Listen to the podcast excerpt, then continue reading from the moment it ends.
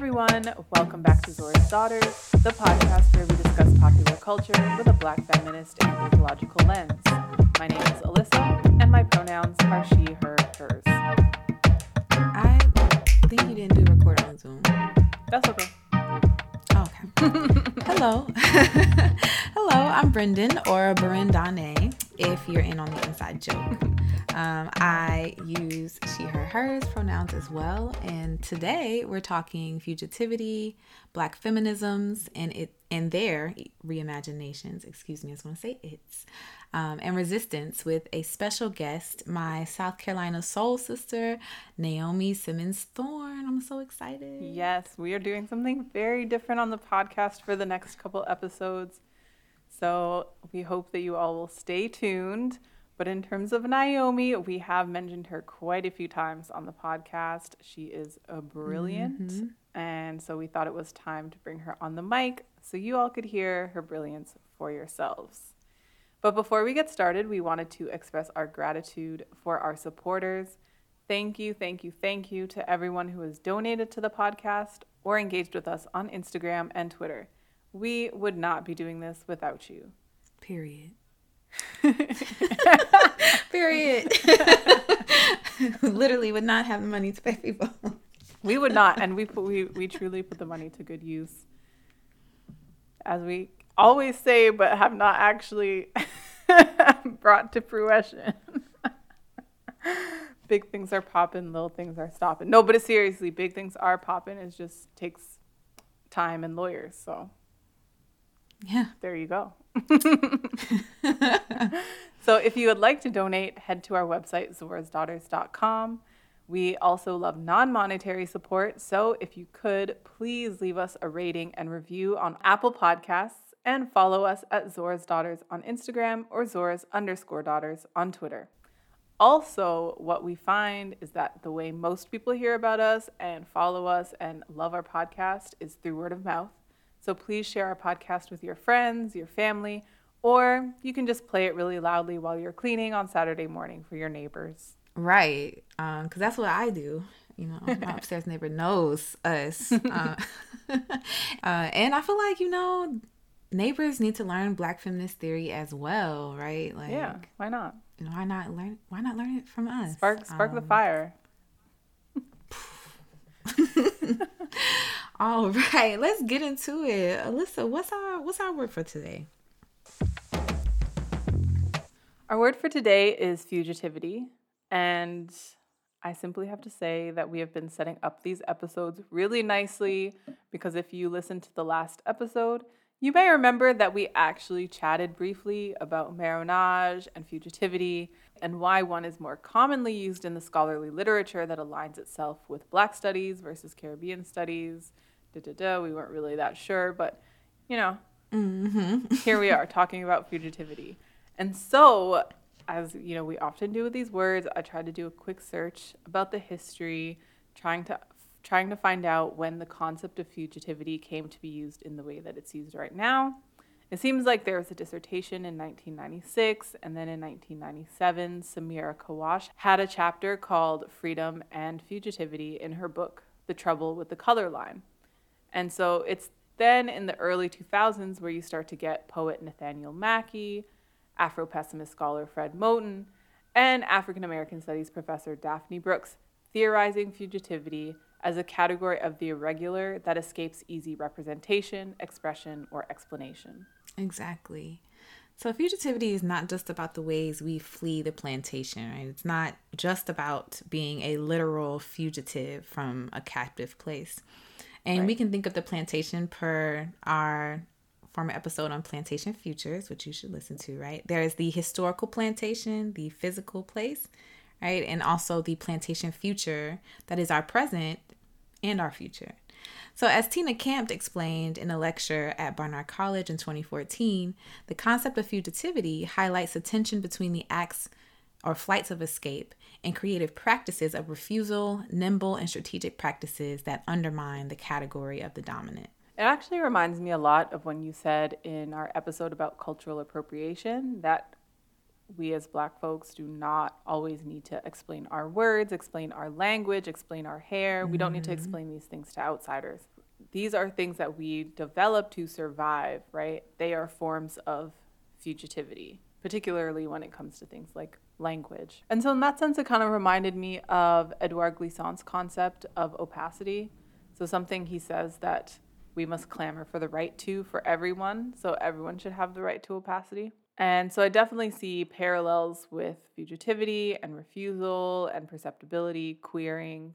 Refusal is integral to understanding Black fugitivity. And I think, and I'll talk about this a little bit later, but um, fugitivity now is a term that people have picked up mm-hmm. and um, used in a lot of different cases that aren't necessarily fugitive, you know, or fugitive. Like I would not say this is fugitivity um, because what is central to this is this politics of refusal, this politics of you don't get to know who I am, you don't get to perceive me, or the perception of me that you have may not be how I see myself, right? So this this idea of affect, which if you know my research, you know I am obsessed with affect, right? And this idea that how we as black people move through the world might not be the way that we see ourselves moving through it. And some of it can be intentional. Um, and then some of it can just be anti-black misrecognition. But I'm gonna get off my little my little thing, my little horse. Your little research horse my research horse before I um, tell my whole dissertation out here. Mm-hmm. Mm-hmm. well, first, what I want to ask ourselves, what I want to ask you, what I want to ask myself, are we undoing fugitivity by explaining fugitivity? Mm. Mm. I mean, even when we think about Afro pessimism and things like that, you know, I mentioned I believe it was in that episode that there are some scholars who simply say, I do not want to be understood by the masses. I don't want my work to be, mm-hmm. um, you know, easily understood and then disseminated and transformed. They want people to do the work in order to understand. They want people to enter into a particular community or world or way of thinking before before actually being able to grasp, understand and even more so utilize the concepts that they're working with.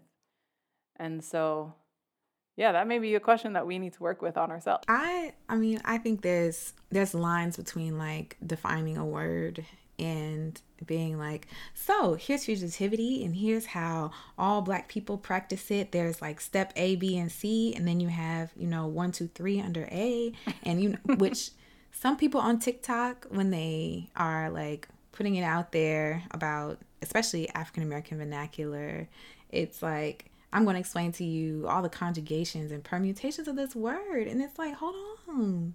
It's one thing to use it, but it's a whole nother thing to literally be like, here's access to this information. When you already have enough privilege in this world that you can move through without knowing it, like this is this does not add to your toolkit of survival. It adds to your toolkit of domination. Mm. Right. Um so I do think and we'll get to that, right? Like at the at the end of this section I, I have a little little thing to say about fugitivity as we close out. All right. Well, then we will continue moving forward. So, fugitivity itself it exists within a frame of captivity, or what Damien mm-hmm. Sojoyner mm-hmm. calls enclosed places. And so he has an essay. It's called "Another Life Is Possible: Black Fugitivity and Enclosed Places," and he understands Black fugitivity as quote informed by a historical and political trajectory in which the fugitive is the simultaneous embodiment of life, culture, and pathways to freedom on the one hand, and the singular exposure of the state as a tenuous system of unstable structures constantly teetering on the brink of illegitimacy on the other. So, fugitivity mm-hmm. is diffuse in Black culture, particularly in music and writing, but that freedom and that escape makes us unacceptable to the mainstream. And so essentially, freedom and captivity coexist when we refuse to shrink ourselves or make ourselves easy to understand. And so Martha Feldman, she's and she's referring to Fred Moten, she explains that it is quote only when a black being recognizes their oppression, victimization, or commodification by speaking, talking back, or refusing to be named and delimited does fugitivity become a lived reality. Only then does it move in its characteristic temporal arc, bending toward the Hmm. future, even while haunted by a past that is never past. End quote. Ooh, haunted by a past that's never passed. That sounds like this brilliant theorist I know who's, you know, on the mic with me. But, you know, I will. I did say that in my research proposal, didn't I? Mm-hmm. Those aren't really my words. I mean, that's, you know, that's Trouillot, that's glissant. You know, the past that is never Mm-hmm. past, the history that is not past is glissant. I am simply the mediator. Right. I think something that was really important in what you're saying is is thinking about fugitivity is is what a political stance is a type of action that is contingent on the present situation, right? So one can't really look to the past and be like, you know, actually, let me not say that. Let me pause. I'm going to say it's contingent on the present situation. So one person can practice fugitivity in one space and not in the other.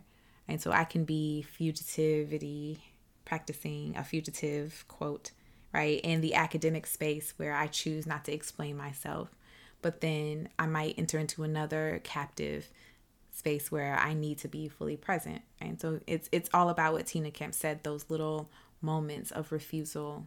And it's important really to underscore that fugitivity necessitates moving outside the confining space, right? So a lot of people, as I was saying earlier, I was gonna come back to, right, are picking up fugitivity today as a synonym for like decolonization, decolonial methods, or even liberation. And um, fugitivity does not necessarily have to be decolonial or liberating. Sometimes I think we think that survival tactics are liberation, and um, you know, mm, I don't I don't want to confuse the two or muddle the two.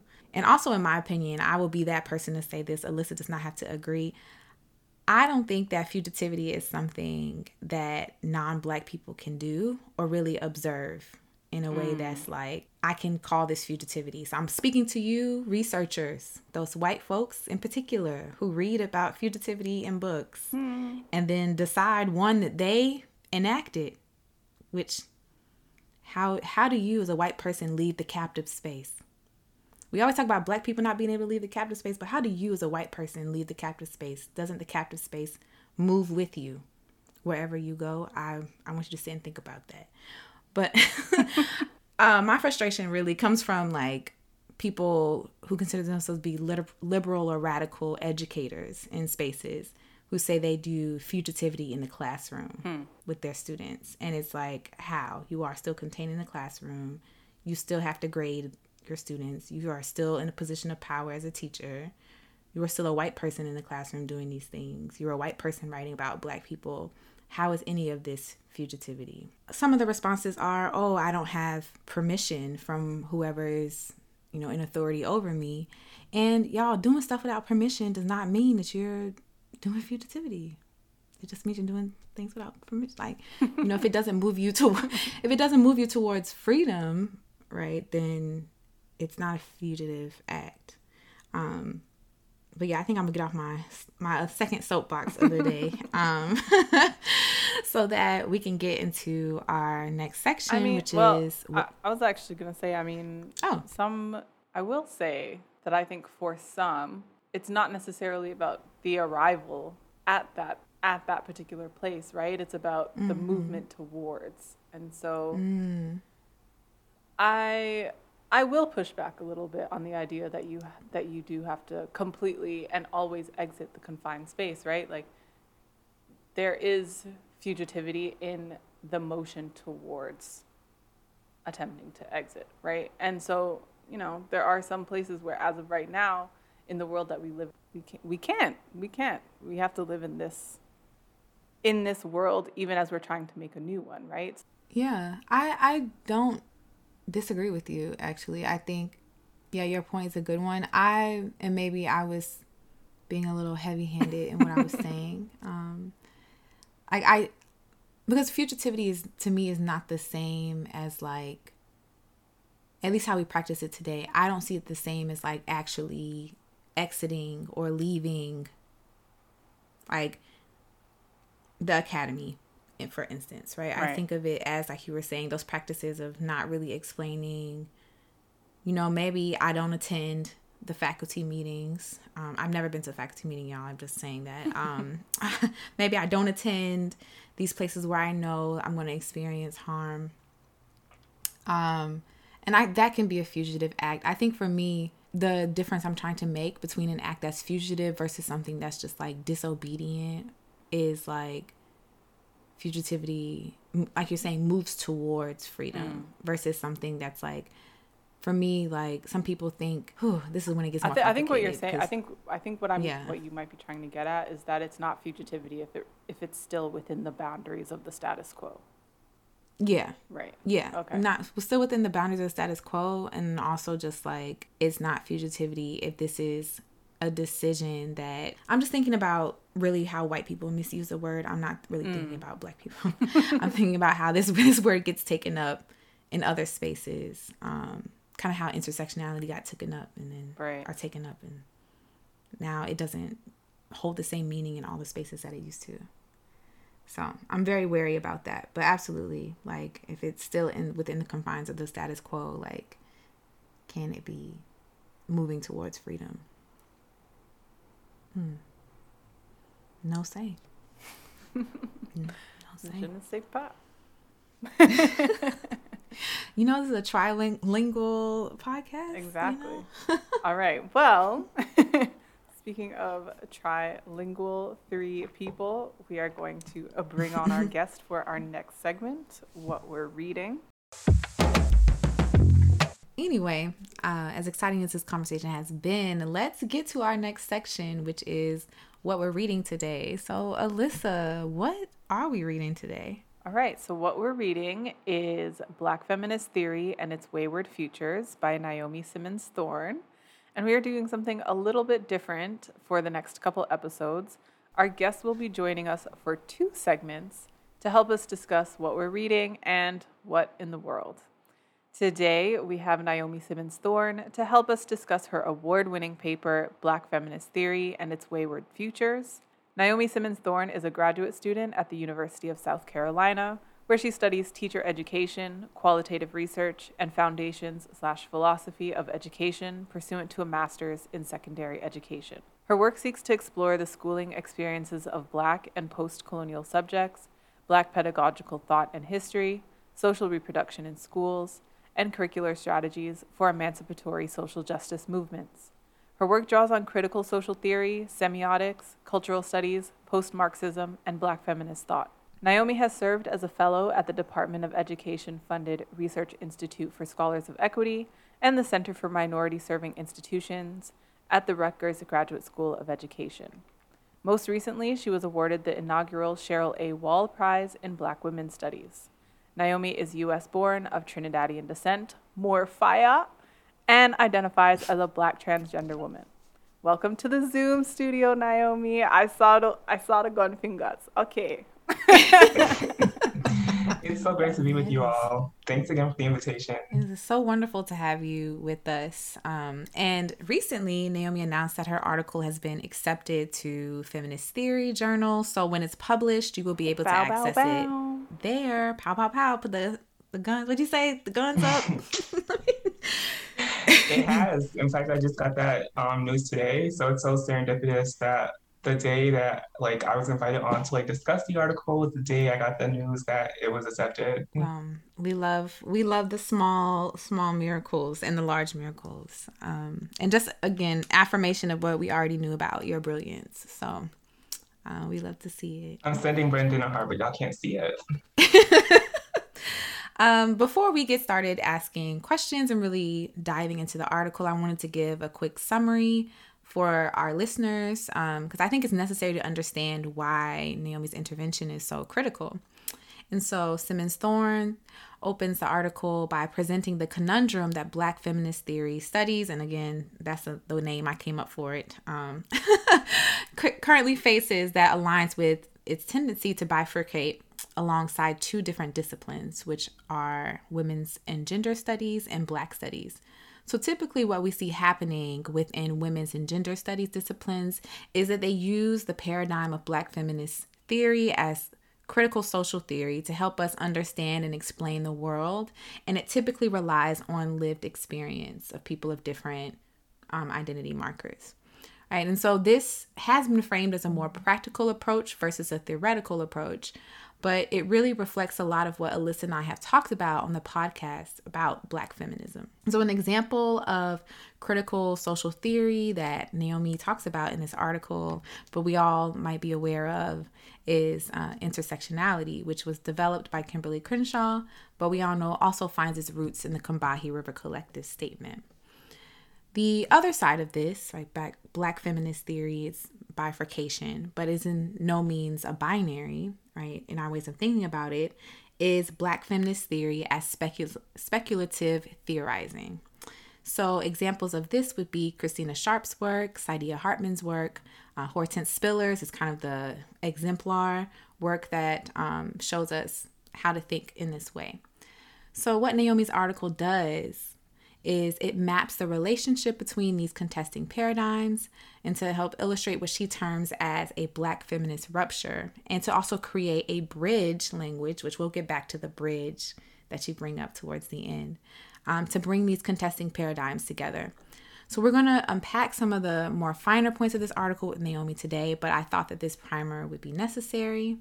Um, and so my first question for you, Naomi. Wait, can I just say before we get started that oh, wow, yeah, that was ahead. such an incredible summary of like my intervention and what this work is attempting to do, and I really appreciate that too because thus far um, I have um, three institutional eyes have seen this paper. Um, mm. the journal that I was accepted at and two different um, award competitions, one of which I won, the other one we're not going to talk about it, but period. That's all right. That's all right. But anyways, um, but, so um, so far, the only eyes I've really had on this paper has been institutional eyes, and institutional eyes are very different from the way that your colleagues and, um, mm-hmm. more importantly, your comrades read your work. And so, mm-hmm. the way that mm-hmm. you discuss my work um, really feels really true to what my intentions were, and also what it was that I um, believed myself to be saying. And so now um, that I am contending with my um, revise and resubmit for this um, journal.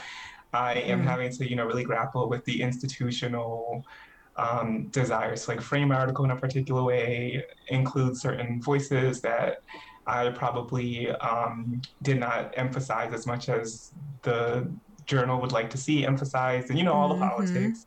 So it's really wonderful to have you um, break my article down like that while it still exists in that way. You know, that's so good. We just I, got the oh. exclusive version. we got the exclusive version. That's what that is. that we did, and I just I I will say there is a lot of projecting onto your work when it's read. People want your work to do something particular. Mm-hmm. Even though that's not necessarily what your intention is. That was literally the first comment of the first reviewer. I wanted to do blank. yep. That's academia, folks. Da da da da da da da.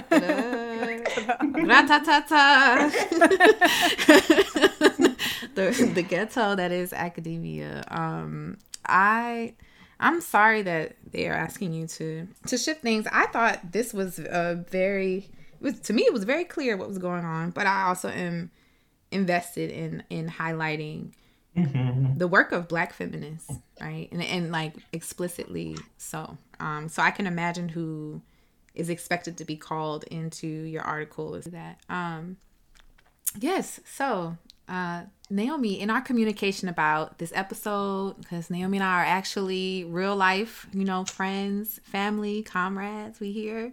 Um, you talked about Jennifer Nash's book, Black Feminism Reimagined After Intersectionality, being a major kind of thinking companion. And that's my words for it, right, for this piece. And so, what about her work would you want to highlight for our audience as we discuss yours? Yeah, absolutely. So, Jennifer, and I actually love that um, concept of the thinking companion because that's I think that's exactly what that book was for me. I remember when I watched the Toni Morrison um, documentary that came out like a mm-hmm. year or two ago. I remember when um, when Sonia Sanchez was talking about the first time she read Bluest Eye, and she talked she talked about like literally fighting with that book and like mm. throwing it around the room, and like that was me and um in Black Feminism Reimagined. Me and that book fought. Mm. Like mm. I don't know who won, but me and that book fought. and um, you won. You getting published. you won. and um yeah, and so me and that book really like tussled and. Um, there was so much of it. That book pushed me um, in ways that were really uncomfortable when I first read it, but um, in retrospect, I know that were really helpful and instructive. And um, I think that book has um, lots of fascinating things to say. I think it does really important work. Uh, there's also some things I don't like about the book all that much, and I jump into some of that too. But mm-hmm. for me, um, and this also kind of plays a little bit into like my inquiry methods. And so for me, um, when I do my work, um, and I've talked to you about this before, Brendan, I bifurcate my work between my professional academic work, the stuff that like I do for the academy, and then I have my work as an intellectual that I do for me and for my world and my communities and um, my scholarship activism. And so this text, um, this paper comes from that right side, the scholarship mm. activism that I do, not my formal academic work in education. Mm. And so for me, as an intellectual and as a philosopher, what I do and when I'm generating inquiry, I am not responding to um, gaps in the literature. I'm not responding to um, I'm not responding to, um, I'm not weighing in on academic debates. What I'm doing is um, gazing out at my world, trying to figure out what's going on and using the scholarly tools I have to make sense of what's going on in my world. Mm. And in my world, um, when I was making that transition from a PWI um, that does not have a Black Studies department and received most of my engagements. The limited engagements I did have with Black feminism, um, Black feminist theory came from a women and gender studies department. Mm. And I was making a transition from undergraduate to graduate where there isn't, and I'm still at the same university, but at the graduate school, while there isn't um, a Black Studies department, there are Black Studies scholars who are in the graduate school who are doing the contemporary work of Black studies. And so making that transition was really difficult for me because I was like, my whole citational universe just got like pulled from out from under me. Mm. And I didn't really understand like why it felt like there was like these two black feminisms um, black feminist theories that existed and i only knew one of them and only like interacted and engaged with one of them. Needless to say that I definitely have a home in Black feminist critical theory because that is just though um, in terms of how I understand the world, um, I find that to be the most um, useful tool for me in terms of understanding um, how different forces converge on my own life and making sense of all that stuff. But there's also lots that I've been learning from and um, integrating into my work from this other Black feminist paradigm that prior to graduate school, I really didn't have any exposure to. Mm. So this paper really is about me kind of coming to terms with that and um, and making sense of it, figuring out how these two things that seem so disparate actually interrelate and um, what their relationship could be because it doesn't have to be a contentious one. Right. And I think as you as you're talking, I'm listening and I think I hear that rupture when you talk about that, that move from undergraduate to graduate and, and, and that feeling of rupture. Um, and while reading this, it made me think about um, when I entered graduate school and I used intersectionality, that was kind of like my um, and then we're going to talk about this because you can test this in the article within itself. It was kind of like the starter theory, right? People kind of mm-hmm. refer to intersectionality as like this kind of starter theory. And so I was using it as a frame of reference for understanding how Black women move through the world. And I remember being told by a professor that I'll grow out of that. Literally, I will grow out of using intersectionality. Wow. Um, wow.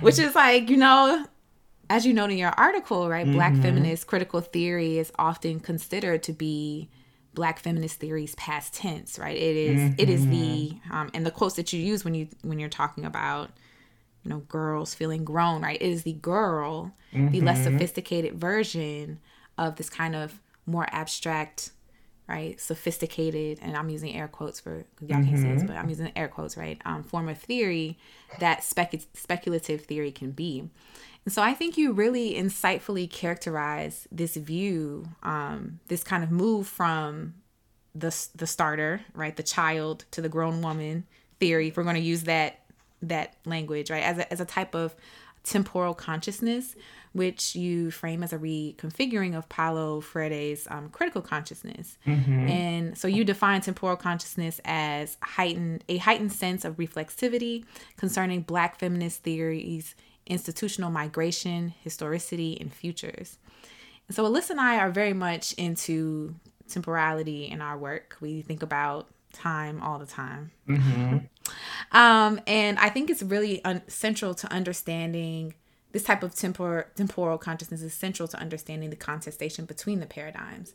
So, could you explain how you came to develop your understanding of temporal consciousness? Like, what and you can even talk about the process if you want to or just even for this article like how did you come to develop this for us as readers yes so um, as i began and also i should um, point out that this paper is also very informed by my position as a philosopher because philosophers are concerned with how um, thought traditions are organized and what their relationships mm. are to each other and breaking down taxonomy.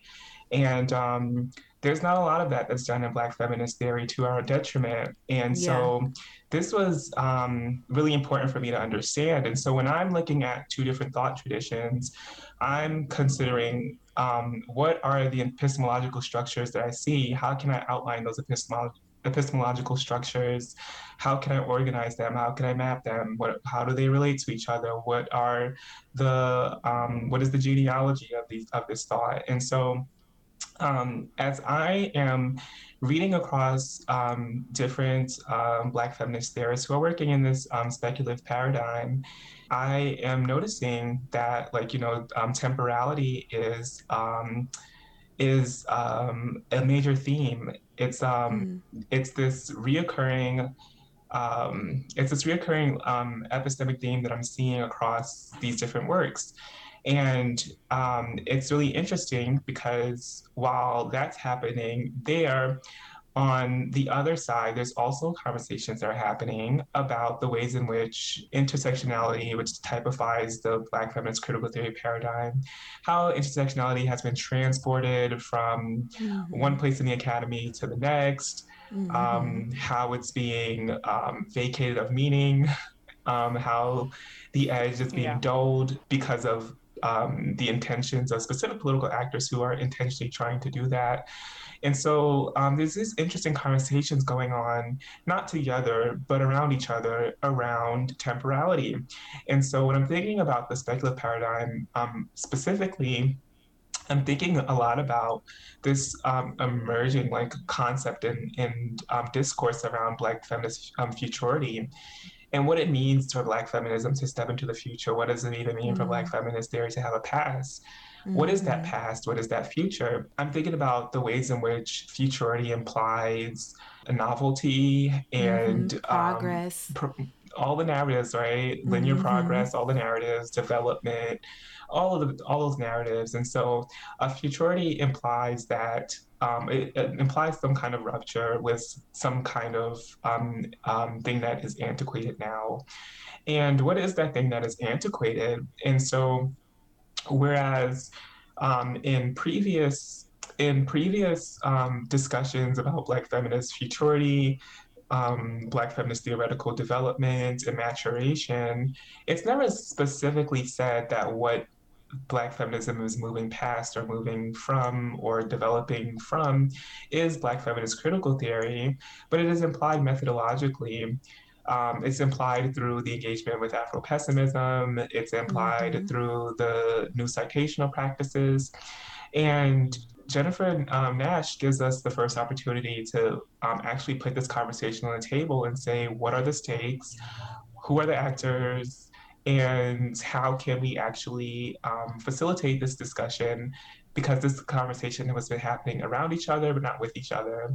And so this notion of temporality um, which i refer to as temporal consciousness in the article um, really just kind of denotes this um, really denotes this um, desire and um, this compulsion, if we want to think about the political economy of um, intellectual work under the academic, under the jurisdiction of the academy, um, there's a political economy. Um, mm-hmm. And a political economy necessitates development and mm-hmm. progress. And um, I always say that the value of a thought tradition, the value of um, a body of scholarship is not contingent on when it enters the academy because the academy is suppressing all of this knowledge. So when one manages Ooh. to rise to the top or manages to rise above the surface, um, is not uh, necessarily an indicator of how useful it is. Um, it's more so an indication of when a uh, um, an inflection point happened, a contradiction in the academy happened, and emerged the possibility for a certain kind of subversive knowledge. So that Black feminist critical theory's introduction to the academy in the 70s and 80s is not about its utility, it's about the contradiction that existed at that time. Mm, wow. Um, look, I have so much to say. Uh, I'm going to give Alyssa an opportunity to ask a question so that this is not just me and Naomi chit chatting on no, my, um, oh, wow. my, my follow up question is so basic now in comparison to what you just said. but I think, you know, one of the things that we do is help folks understand, right? And, you know, what I've noticed is that you're talking about, you're saying paradigm, right? You're talking about these black feminist theory, theoretical paradigms. And you know, in our episode when we discussed intersectionality, we talked about the various waves of feminism, right? I think that's how mm-hmm. a lot of people learned about learned about feminism, particularly white liberal feminism. Absolutely. And, you know, in university, if if they managed to get that far. and so, you know, we kind of learned a lot about about the waves, the first, second, third wave, and now, you know, in the episode we mentioned fourth wave fem- feminism, which is apparently a thing now. But you say that that kind of spatial temporalization of feminism is not adequate for the historiography of black feminism. So could you walk us through the idea of the paradigm for describing the changes in black feminism and what kind of work that does um, to think of them in that way? Mm-hmm. Absolutely. So this is a question is really connected to this notion of temporality and in traditional liberal feminist historiography, we have the historiography of the waves. So we are told that um, feminism has at least three waves, um, according to which some scholars we are still in the third wave, and according to some scholars, um, we are past that. I don't really know because I don't think that's a really useful way of thinking about um, feminist theorizing, feminist thought, and feminist movement building. Um, but this concept um, in history, um, historiography of the waves has also been imposed onto Black feminist theory as of um, as of within the past ten to twenty years, as this hmm. kind of heightened sense of institutional reflexivity is developing, and so there's enough there's a wide enough body of scholarship now, and I also do want to be very specific that when I'm talking about Black feminist theory right now, I am specifically talking about its maneuvers in the academy, which is not to say that its maneuvers in the academy um, are, are more important than um, its other iterations and the other places that it exists. But it is to say that this is just one conversation, and this is just the conversation I just so happened to write about in this paper. And so, um, with that being said, um, within the past 10 to 20 years, it just has been um, a greater um, scholarly interest in how to periodize and um, mm. create a histori- historiography around Black feminist theory. Mm. It's kind of an epistemic imperative in the academy, in the Western Academy, which, you know, it could, not to say that it doesn't have its problems, but there's also things that are useful about thinking about periodization and um, histories and historiography because it also helps us link things, it helps us organize things. And so there's, of course, its benefits, advantages, and also its um, its costs. There has not been that critical of a maneuver around how do we actually create um, a unique historiography for Black feminist theory. Um, the closest that I could think of, Farah Griffin does some good work there, and also uh, Benita Roth. She does some also some really good work around that too, and has done some really good work around that. But there hasn't really been a lot of historiographical debate the importation of the wave um, historiography has just found its way onto the trajectory of Black feminist theory. And the reason why this that this is problematic and doesn't work, at least in my conception, is one because Black feminist theorists have been specula- um, speculating for quite some time, way before the 80s with Hortense Spillers. I'm thinking specifically about Marita Bonner back in the 1920s. That's really one person that I would point to. Um, of course, Octavia Butler is doing things. And also, we will never, ever stop needing Black feminist critical theory ever. Right. We would not have a space to even have this discussion without Black feminist critical theory. So, Black feminist critical theory is still needed. And Black feminist speculative theorizing did not just start. And so, a wave, a wave historiography really um, it um, advances both of those misconceptions. And um, I also just don't find it uh, to be accurate or helpful, nonetheless, because it implies um, it implies that once again that when something enters into the academy denotes its utility, and that's just not the case. Yeah, that makes yeah that's that's such a good point. That makes so much sense. I think I just wanted to throw out there, you were talking about how there's always this desire to periodize history, right? And mm-hmm. something we were talking about earlier in terms of fugitivity is the way that people are often trying to instrumentalize fugitivity. So mm-hmm. Brendan was saying, you know, people will be like, to to be fugitive, you can do this A, B, C, and then under mm-hmm. that you mm-hmm. do one, two, three, and and then you know you're you're practicing fugitivity. And so I think right. Not the I fugitivity mean, industrial complex.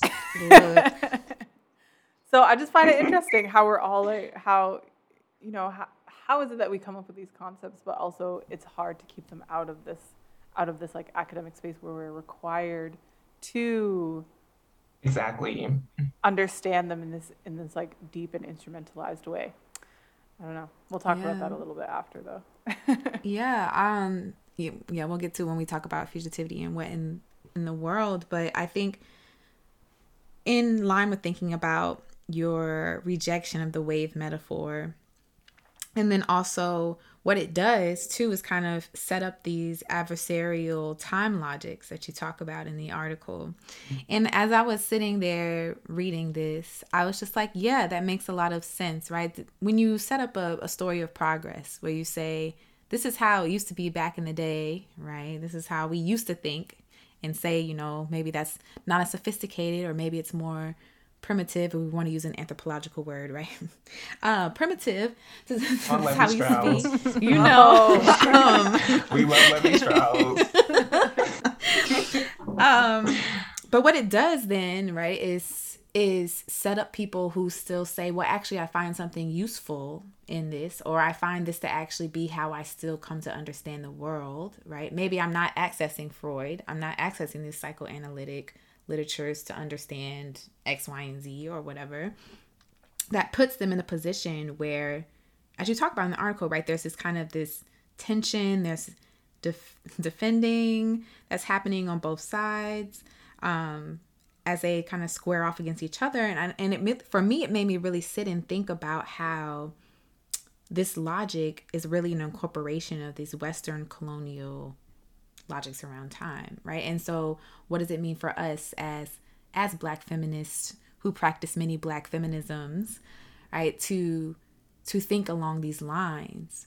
Uh, what does it mean to have a professor tell me that I will grow out of intersectionality when it's I need to understand intersectionality to understand how people might perceive me.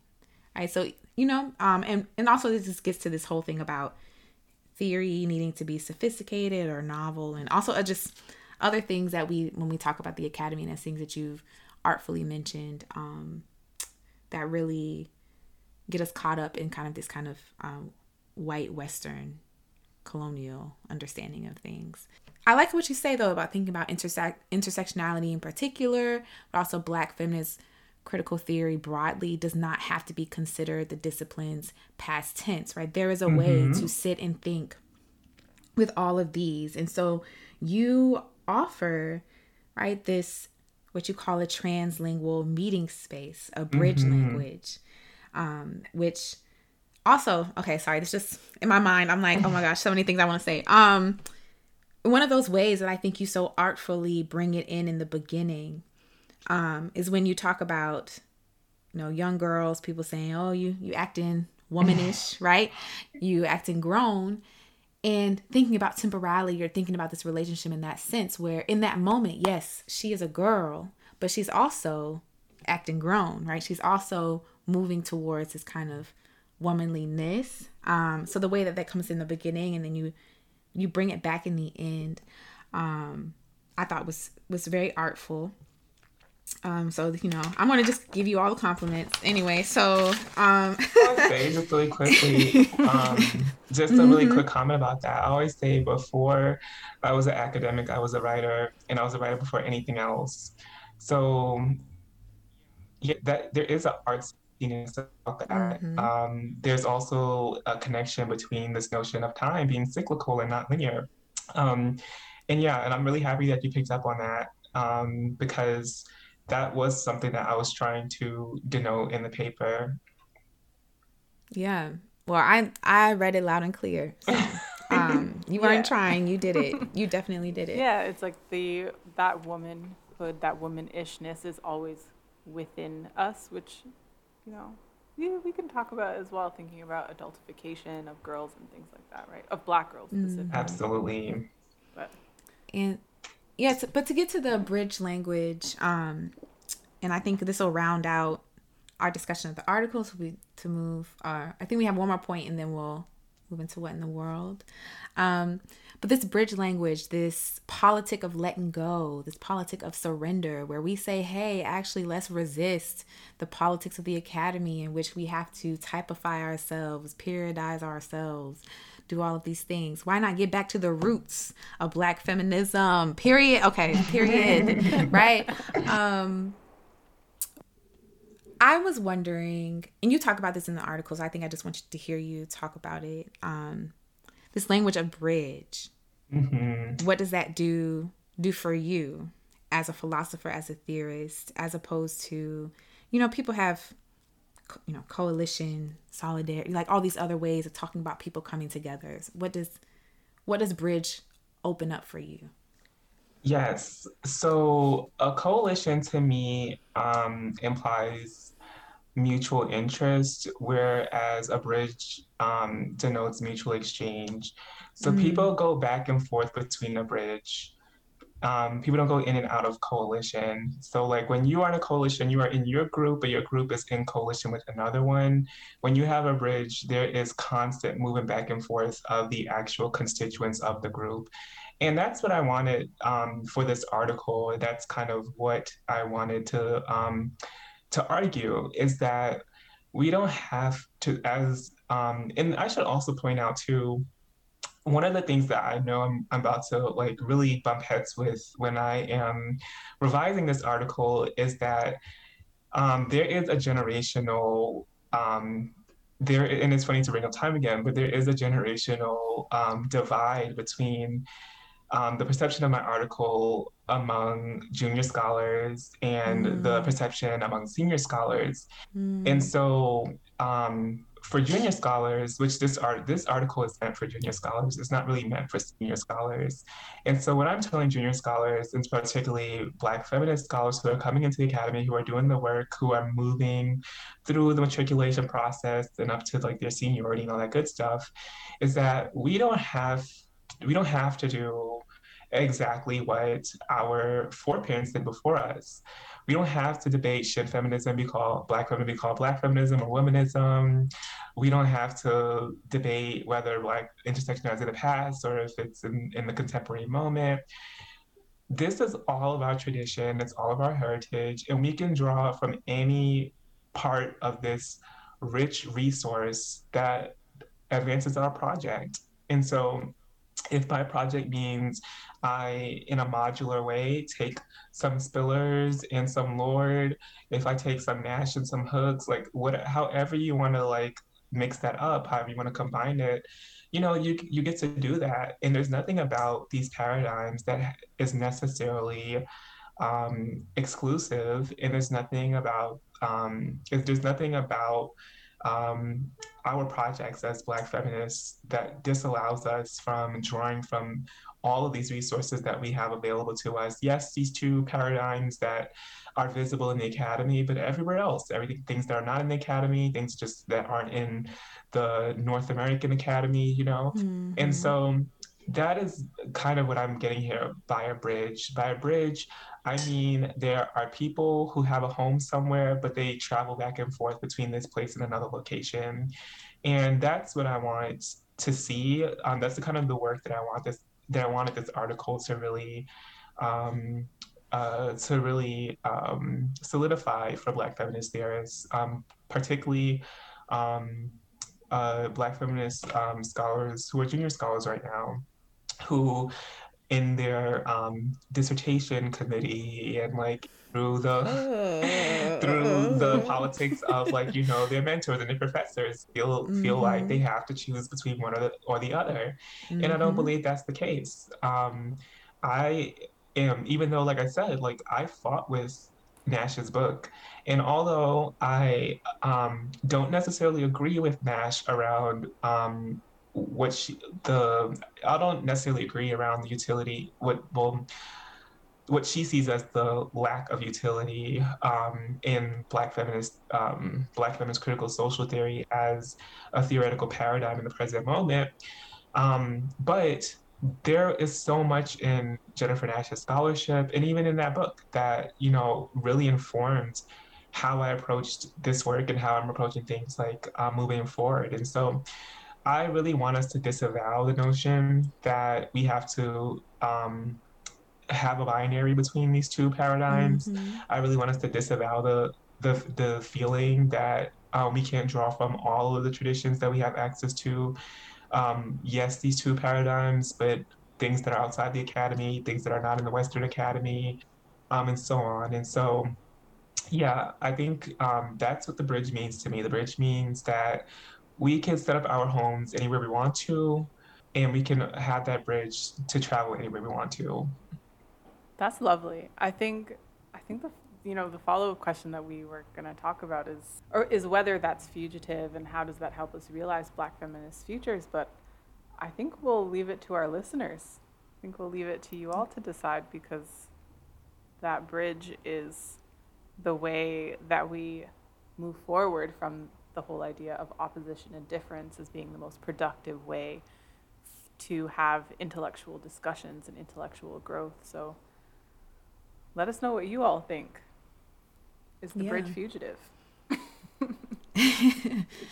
so let's move on to our next segment, our favorite segment, which is, which is what? what? What in the world? What in the world is going on? What? What's happening? What? I don't know. So we have mostly given uh, editorial control of this segment to Naomi. So even we are going to be surprised about what we talk about. we pitched the episode to Naomi um, and it's like, girl, whatever you want to talk about, let's talk about. And so we are going to talk about uh, this whole thing about these Republicans and their friends who want to end critical race theory, right? So we were talking about critical social theory and black feminists um, theory. And so we're going to talk about that. Naomi also wants to talk about fugitivity and resistance strategies, right? So, like, how do we do this? How do we practice fugitivity? And no, we're not going to give you the one, two, three ABC on fugitivity, um, but we are going to talk about, you know, some ways that it can happen. And again, I want to underscore we're talking about black people. Um, um just as if that earlier, needs to be said anymore. I don't know. I just, I, I just feel like, right. just, I just feel like sometimes you have to keep saying. Can't say it enough. Um, Can't say it enough. Yeah. Right. And then we're gonna talk about the situation with um, the panoramic and schools in K through 12 and just the preventable tragedies that are there, but also its relationship to um, fugitivity. Naomi works at a school, um, can give us some tea on how how can we navigate these complex situations, these complex worlds using Black feminist uh, critical social theory. So you want to start with um, CRT? Do you want to start with fugitive pedagogy? Where do you want to start? All right, so let's start with CRT. Um, okay. And thank you for that transition. So while we're transitioning, I'm also making a transition. So now I'm transitioning away from my scholarship activism more to like my formal work in um, education. So, with that being said, um, I'm sure everyone has been um, seeing all of these different news stories that are coming out about mm-hmm. um, the war on quote unquote critical race theory, um, which is really fascinating. It's such a misnomer what what the phenomenon actually is and what's actually going on. But this whole crusade against critical race theory that we quote unquote critical race theory that we see um, sweeping um, different legislatures, a lot of them mostly in the South and the Midwest. But it's really fascinating how it's really fascinating how these developments are really shaping up and um, it, it, remains to be seen um, what the outcome and impacts of this is going to be. So um, I guess I will just start. I mean, there's so many different ways to um, approach this topic, and there's so many different. Um, there's so um, such so many pieces in this like, and it's all moving because this is, you know, um, this is all happening like day by day. Mm-hmm. Um, and so what I kind of just wanted to do was just kind of um, kind of take a step back um, and let let's kind of like move beyond the news headlines and kind of discuss this as a structured instance of politics mm-hmm. and um, to kind of think about like what is what is the actual maneuvers that are actually like happening here what are we witnessing and so um, earlier this year well last year i started this paper and i finished it earlier this, this year but um, i just finished um, a paper uh, around march um, this paper is called um, To Mold People into a Common Intellectual Pattern Power, Knowledge, mm. and the Curriculum Culture Wars. And it looks at the long array of um, struggles um, over, the, over the curriculum, um, stretching back from the early 1900s um, up to the present day. And when you take that long array, you see that this is not, this is just a flashpoint a much, mm. in a mm. very long history of um, struggles for the curriculum. And it has precedents. Um, it has, we have lessons that we can learn from, from that, from that history. And it also gives us that wider glimpse of what's actually going on here. And so, um, really quickly, I think it's really important to note that right now, like, you know, we're talking about um, we're talking about uh, critical race theory, and both critical race theory and also Black feminist critical social theory and also Black postmodernism, which I'm writing a book on right now, all fall under this um, tradition of Africana or Black critical theory, which is also related to the capital C, capital T critical theory from the French mm-hmm. school and all that good stuff that has its problems, but we're not going to go there.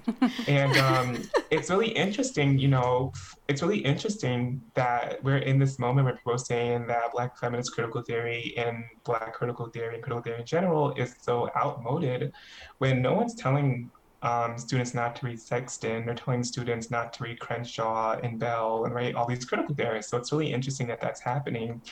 And with that being said, um, it's really fascinating how um, in education specifically, um, conflict exists beneath the surface. It doesn't exist on top of the surface. So no one's saying in these debates that pretty much that what we're doing is trying to um, con- ideologically consolidate knowledge such that we can um, minimize the number of people who are accessing critical consciousness mm. through these forms of um, subversive knowledges that are finding them, their ways into um, education.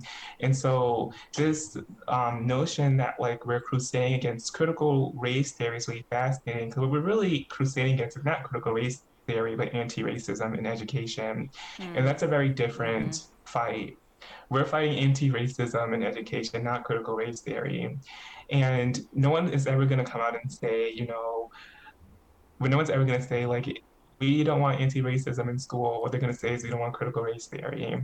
And so it's really interesting, like how conservatives are so successful at um, shifting the Overton window over to their side, dominating the language of discourse and in public in public conversation. Mm-hmm. But yeah, so what's going on right now is a struggle against anti racist and other forms of critical conscious education. Um, and I'm borrowing critical consciousness from um, Freire right now. But anti racism, feminism, queer theory, Marxism, you know, all of these different critical theories that you know, have found their ways into schools in the various struggles that they represent. So anti-racist struggles, struggles for um, gender justice, and so all of these, um, all of these are operating in our schools, but these are not operating in the sense that, you know, there's very few teachers, and I can attest to this working in schools. There are very few teachers who um, even know what critical race theory is to even act like they want to instruct it. Period. But there are very right. teachers who do believe that um, education should be anti-racist, mm-hmm. and so it's really fascinating how this is uh, shaping up, and it really does like it really does. Um, it really does remain to be seen what the impact is going to be, mostly because on one side we have conservatives who are so good at dominating the language of discourse. And then on the other side, we have a whole industry of quote unquote progressive academics that are pretty much making an industry of trying to explain what critical race theory is. and so I'm just like, that's not a that's not opposition. Not yeah, opposition. I think I think mm-hmm. the idea of the Ooh, misnomer, tea. like the that you said, you know, this is a misnomer, is so important. I think that this whole moral panic around critical race theory is very much part and parcel of this whole fake news idea, right? Like I heard I heard someone say or someone write, they were like, words mean what we want them to mean. And I think I think actually in this context they were defending uh, they were defending like gender neutral pronouns or something like that. And I was just like, no, words don't really mean what we want them to mean. They have a meaning and language and words and meanings can evolve, but words still mean what they mean. When they say critical race theory in the news, particularly conservatives, they're not talking about critical race theory. And I think people use this idea that oh language language evolves and you know, look at how we're using language today and how it changes. They're using that as a way to say whatever they want about things that they don't like or using it to mean other things. And so I think mm-hmm. if you mm-hmm. actually look deeper into the legislation that's actually being passed and they say this is this is against critical race theory, the legislation itself never actually says critical race theory in it. It says things like you cannot slavery. teach history yeah. about slavery, like mm-hmm. things that are actual factual things is what it actually says but the sorry but the but like critical race theory itself ends up being like a distraction no you're so right about that it is a distraction and a misnomer um, and to your point about like what these policies are actually saying i think one of the most ridiculous outlandish ones i saw actually came from here in south carolina where they said you cannot you cannot teach that a race is categorically responsible for anything and I'm just like, what does that mean? Ooh, uh, you can't mean, teach white You can't teach that a race is categorically responsible for anything. Hmm. Uh, yeah, that's interesting. I I think South Carolina is a trendsetter in a lot of um, horrible ways, but also in a lot of you know good ways. I think the the black people who flee, who uh, practice fugitivity and leave. I'm just kidding. Um, produce a lot of great things, but yeah, I think just listening to you two, and it just made me think about like what you're saying exactly, right? This this miss this misnomer of critical race theory really being a flashpoint for because we're not really talking about race right we're, we're talking about blackness right it's not about everybody who falls in, in certain markers of difference right it's, it's in particularly an attack on black and and a lot of times indigenous people depending on the state that you're in um, absolutely and, and so, it's also it also um i don't know why like this people don't realize this, but this is also about protecting American exceptionalism. We can't, mm. we don't mm. want to teach that we don't, that this country is fundamentally racist. We don't want to teach that this country is sexist. We don't want, you know, we don't want to teach that there's inequality, that meritocracy is a myth. We don't want these ideas circulating. And so this is also very much so about protecting American exceptionalism, um, which obviously we know is very um, core to advancing the notion that everything that America does, both domestically and on the world stage, is benevolent, benign, um, mm. and always justified because of the goodness of our American intentions, right? Mm-hmm. So, yeah, this is very much so um, protecting what um, scholars for a very long time, um, stretching back to like um, the 30s with the miseducation of the Negro to the 70s with schooling in capitalist America. Um, that you know that our schooling system is very much so designed to um, um, to uh, baptize um, students um, and the youngest members of our society into all of the American mythologies that are needed to sustain and reproduce um, our imperialist, white supremacist, capitalist, you know, dot, dot, dot. Mm-hmm, mm-hmm. Society, and it's absolutely the case. I mean, that's fundamentally what's being argued here is that um, yeah, you can't um, you can't do counter ideological work in education. You can't teach kids that um, that these myths that prop up and reproduce our society, our society are exactly that myths. Right, because if you did that, then who would join the military? Um, mm. on that note, um, since we're talking about education, I think maybe we could transition to the Fugitive Pedagogy and Black Education book that you were really excited about. Um, and um, we could talk about, yeah, fugitive pedagogy, Black education, knowing that we are entrenched in these systems that, as you say, are trying to present a certain type of ide- ideological baptism. Like, I'm writing that down here because that's that's Naomi's. When I talk about it, I'm going to cite you forward, right? Um, yeah. So what what do you think are examples of fugitive pedagogy? If you want, we can go that route, or we can just to talk about the book a little bit um, more closely. Wherever you want to take us, let's go. Yeah, I just really quickly say about this book because right now it is um, it is pretty much um, the foremost um, book in the present moment in um, Black um, pedagogical and educational studies, and for good reasons. I don't think there's um, a more appropriate time for us to be thinking about the longue durée of Black anti-racist education and um, what those precedents are, what the struggles were, and how we have continuity with those struggles and what is our um, new challenges in the present moment. Mm-hmm. And so, um, um, Givens, the um, Jarvis Givens, the author of Fugitive Pedagogy, um, does two, at least two really important maneuvers, in my personal opinion. One, um, Givens provides a um, Black Studies revisionist interpretation of the miseducation of the Negro written by Carter G. Woodson in 1933. um, which is really important because that book has not been really theorized. Mm-hmm. I would argue ever really, but it certainly has not been taken as a serious theoretical project in a very long time.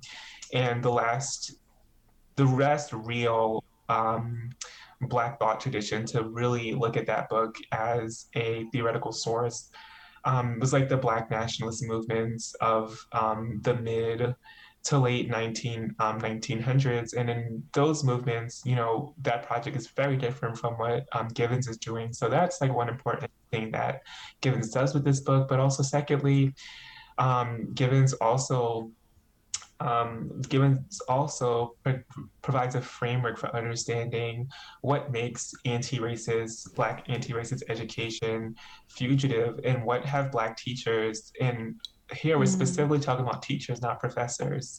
What have Black teachers sacrificed in order to provide this um, insurgent, um, what um, Stuart Hall refers to as the globally contrary knowledge. Like, mm. what have Black teachers sacrificed from Anna Julia Cooper being fired um, as a principal of a public school in the 1930s, 1940s, um, all the way up to now, where we just had another principal fired um, just uh, last month at a school board meeting for doing the same thing. And so, what have Black school teachers sacrificed in order to provide this anti racist education, and what are the stakes today?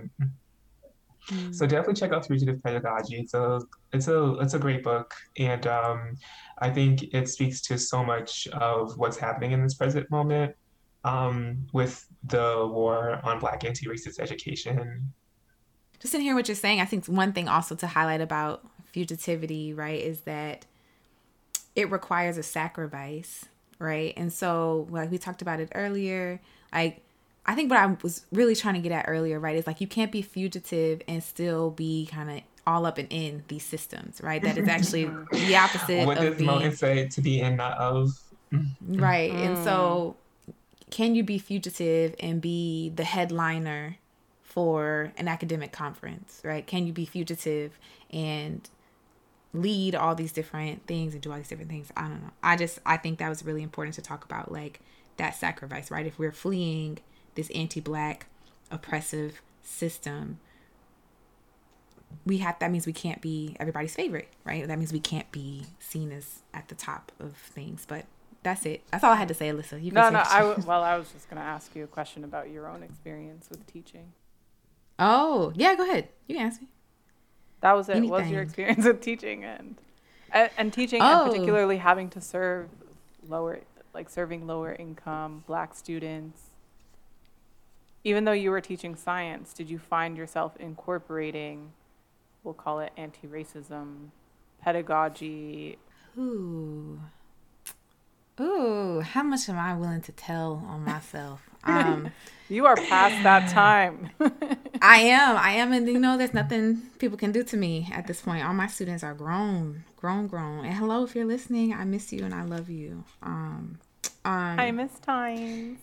I miss you and I love you so much. Um, so yeah, I think one of the things about teaching that Teach for America never told me was that nobody's gonna like you if you are the person that's like, oh, hey, that's racist, like, or oh, that's anti-black. Why are we doing this? Why are you, t- why are you telling the kids they can't wear um, sleeveless things because their families don't teach them how to wash. Why are you saying that girls can't show certain parts of their body, but boys can? And so I was that teacher that um, did not enforce certain rules in the classroom, right? So I was like, I'm not going to police what you wear. I'm not going to police how you talk because that was also part of the school code was kids can't um, curse. And I'm like, these are high schoolers. Like, they're going to say what they're going to say. And so I was like, as long as y'all are not using um, defamatory language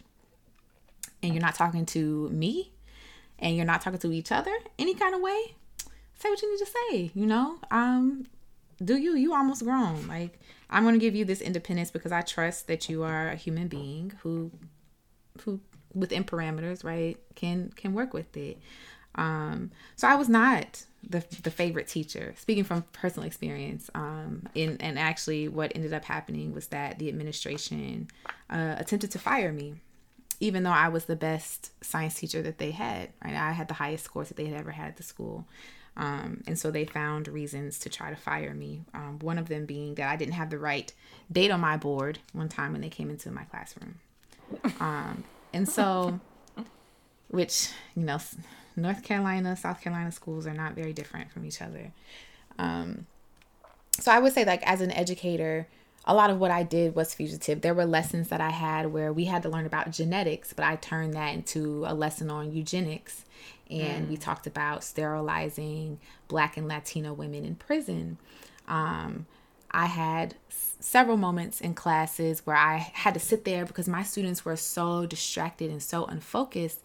And so I had to have a conversation with them, and I was like, hey, I hope y'all understand that like this entire system was made this way so that you would be so disengaged with this material that you would score so low that you would not be able to move on in your life and you would have to work at McDonald's mm-hmm. or you would have to work at a factory or you would have to work for Amazon now or you would have to do all these things. And there's no shade to people who work there of course, but I'm just saying that um that these systems are created like our education system is created to create an underclass of people. Mm. Like that and my students I I had to help them understand that as they got older, yes, they started manifesting this disinvestment in their education, but it started with teachers that believed that they were not worthy of, of high level education. And that's why I told him, I said, I'm so sorry that your former science teachers did not believe in you. I'm so sorry that they did not see you as a person and that they did not value you enough to actually teach you the things that you need to know to progress in life. Um, and I think we really do black kids a disservice by telling them, oh, go to college. Oh, aim aim high, aim this, aim that. And we know that we have school systems that actually literally prevent them in every step from actually being able to do that. So we have kids, I'm talking about my babies, right, in their early 20s who are so disillusioned because when they were in fourth or fifth grade and they needed particular reading or science skills, their teacher did not do that for them. She just played a movie. Right. And so now they're 21 and they're trying to understand why they don't understand certain things in college. Like, I had kids who were 16, 17 years old in science class who didn't didn't know what plants need to grow. Hmm.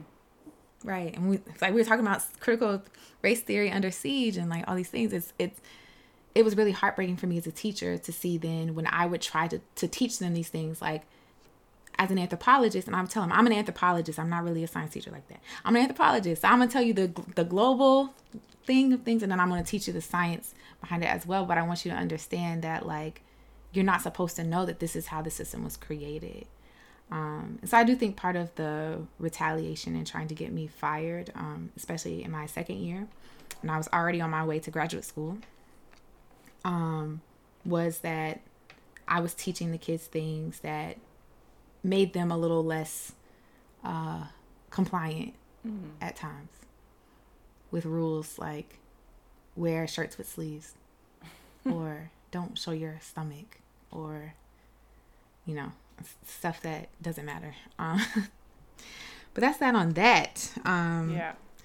But yeah, but I so those of you don't know, or this might be your first time listening, I used to teach high school, so 10th, 11th, and 12th graders um, back in the day. And I can't imagine what it would be like to be in a teacher in a classroom now, right? Like teaching in COVID, teaching online, or really, truly in person, depending on where you are. And so I think our last thing that we're going to talk about today is the COVID K through 12 situation. And Naomi, I know you had a few things you wanted to say about that, so I'm going to open up with you. Sure. I'll also be really brief because I know we don't have a whole lot of time. Um, and oh my God, like, where does he even start and or end? Um, but I'll just say really quickly that um, I am positioned in a really unique space in terms of how I am interfacing with and um, understanding the whole um, school reopening, the 2021 school mm-hmm. reopenings. And that positionality is being in a combined um, middle and elementary school. Mm. Um, that is a public charter school in the state of South Carolina. So there's a lot there. Mm. I'm dealing with the youngest students. Um, I'm in the South, and I'm dealing with the students whose parents took them out of the district school because they felt like they were not um, getting a quality education. So these are parents Mm. who desperately want their kids to be educated. And so my school is majority Black, um, and um, my faculty is majority white. Um, Mhm. and Mhm. it's really interesting, you know, how um, how risk is um, registered or not when it comes to the lives of Black students um, at a public school in South Carolina. And so it is um, such a grim situation because I've had whole classes get quarantined, um, whole entire classes get quarantined, Wow. um, whole grades have been quarantined. Um, nationally, kids are dying at a rate of three a day from COVID. Um, South Carolina refuses to allow a mask mandate in public schools. Majority of public school teachers do not want to wear masks. We are in the South, don't forget that. And majority of public school teachers nationally, but especially in the South, are white women. In South Carolina, it's about Mhm. 77%, which is a little bit higher than the national average. So um, it is a thing where, you know, there is no protections um, statewide, and there are no protections um, for a lot of students district in a lot of districts. Some districts have decided to go against the ma- um, go against the governor's orders and institute mask mandates anyways. So, Brendane, your old district is one of those districts. Um, District Two showing out. District Two. So Richland District 2 in Columbia, South Carolina, and also all Mhm. schools in the city of Columbia also have decided to go against the governor's mandate and institute um, um, mask mandates, but that's not the case across the board, and it's not the case in my school, unfortunately. And so it's a really grim situation because um, um, the youngest among us cannot be vaccinated, and the um, the those of us who have the most personal responsibility to get vaccinations don't want to be vaccinated. And Mhm. so there is so much risk right now for students, not to mention that like there's a whole mental health crisis that's associated with the non um, response that um, students um, experienced last year with the whole um, f- immediate and abrupt um, restructuring of their like entire schooling experiences, the Mhm. being Right. home, some students being forced to spend additional time with abusers, Mhm. um, some students, because of not being able to be at school, losing out on important lunches and breakfasts. And, and so all of these factors are like playing into how um, this failed school reopening moment is happening. And um, it really is a crisis. And unfortunately, um, both the Department of Education um, and every single, the federal Department of Education, everything down, even though the, the federal Department of Education postures a little bit better in terms of how they say that they are integrating the um, best practices um, that are coming out of the research literature and the CDC and others. But the case, the fact of the matter is, both at the federal level and at all of the state levels, there is just the belief that kids could be sacrificed so that U.S. Mhm. Foods and College Board and all the contractors can get their money Mhm. and um, that that is the case. We believe that students are sacrificable so that the SATs can still be administered, so that the Mm. contractors eh, can still like you know provide the school lunches, and um, it really is sad, and it's a really grim reality that. Um, our youngest and most vulnerable are being sacrificed for um, the profit of a few um, education um, industries that profit off of schooling and education, but it is the case, and um, I think that well, I know that um, by the end of the academic year, I really do believe that people are going to see that this was the wrong decision. Yeah. And um, I just am really sad that so many children have to perish in order to prove that point. Hmm. Yeah, I mean it's it's so that the education so that the education adjacent industries can run, but also so that their parents can go back to work. I mean, a lot of these decisions are coming down to economic ones, and it's the mm-hmm. economic it's to the economic benefit of the state. And I think, I just think it's funny how they're like, oh no, we can't police whether or not students wear masks, but they can police whether or not students are wearing sleeveless shirts or crop tops in class. It's like, make it make some sense. And then on the last thing, being here in. Martinique has been eye opening in terms of the way that they've done the reopening. They too have reopened with the, the college students. They're doing kind of hybrid situations here. But for, sorry, did I say college students? I meant high school students. It's middle school and French is collège. Things are getting mixed up in my brain. But You for know. the primary school students, they basically have class on TV.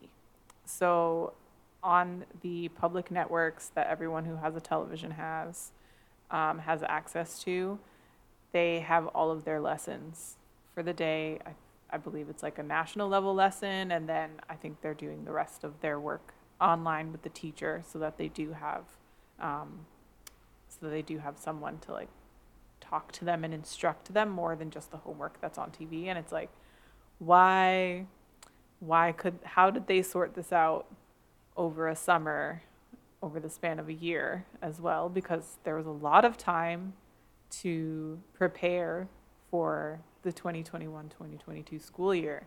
So, how is it that they here managed to figure that out in France? This is like a French system. And yet, in the US, they were like, we'll just send them all to school. Well, not you know what change they say about American Capitalism. capitalism. It's a death. It's a death trap. It's a death trap. Um, and we are all being hurled towards the fire in at varying distances, in my opinion. Because even those at the top of the pyramid cannot escape death. Well, that I think um, I think that is a really good capstone for the imperativeness of fugitivity. Mm. Mm-hmm. um, yeah, we have to we have to resist these systems in the ways that we can. Um, and yeah, should we close out? Is this should we- Yes. Thank you End it. so much, Yes. Naomi. This has been fantastic. Yes. Thanks again for having me on. It was such an incredible honor, and um, I'm just happy. Like, yeah, we got to do it finally. Yay. Yes, we've been, we've been I've been like texting Naomi for a long time. Like it's, it's happening, it's happening. It happened Uh, at the perfect time. Yeah, At the perfect exactly. time. Yeah. true. And I mean, it's so perfect. I literally just got my like notification today that my article was accepted. So like literally the perfect time. Yes. Um, the universe is shining upon you. So uh, that is all we That's just this highlight. Oh, oh, oh, excuse me. Okay. okay. She said I have the the universal highlight is a popping today. Thank you, Um, thank you. No, popping. Well, that is all that we have for y'all today. Thank you all for listening. This episode was produced by Alyssa James and me, Brendane Tynes, um, and distributed in partnership with the American Anthropological Association. This season of the podcast is generously funded by a grant from the Arts and Science Graduate Council and donations from listeners just like you. Thank you all so much for your support. If you like this episode, please share it with your friends, family, or frenemies. We would love to hear what you have to say about the episode, so please be sure to follow us on Instagram at Zora's Daughters and on Twitter at Zora's underscore daughters. For transcripts, syllabi, and information on how to cite us or donate, visit our website, zorasdaughters.com. And if you want to get more of the wonderful Naomi, you can reach out to her on Twitter at Naomi E EDU. Yes, we love to see the support. We love to see the engagement. And last but not least, especially not during this mercury and micro braids sipping Gatorade, honey, um, we must remember that we have to take care of ourselves and each other. Bye. Bye. You can say bye. You have to say it, mommy. You gotta say bye. Oh, bye everyone.